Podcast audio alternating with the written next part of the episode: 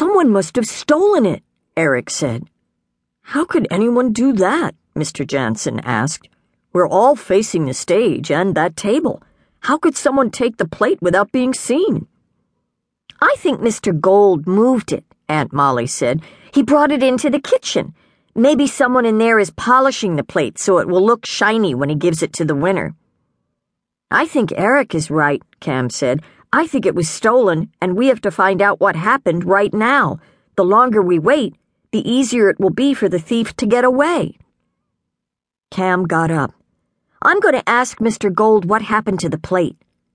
Eric got up, too. They walked along the side of the room, past several tables, until they were in front, right by the edge of the stage.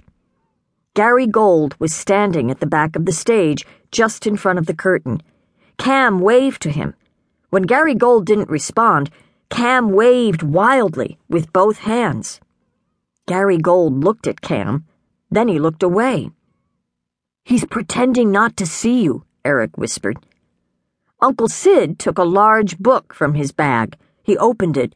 Its pages were blank. This book is for people who don't like to read. Cam whispered, I'll wait until Uncle Sid is done. Then I'll tell Mister Gold about the plate.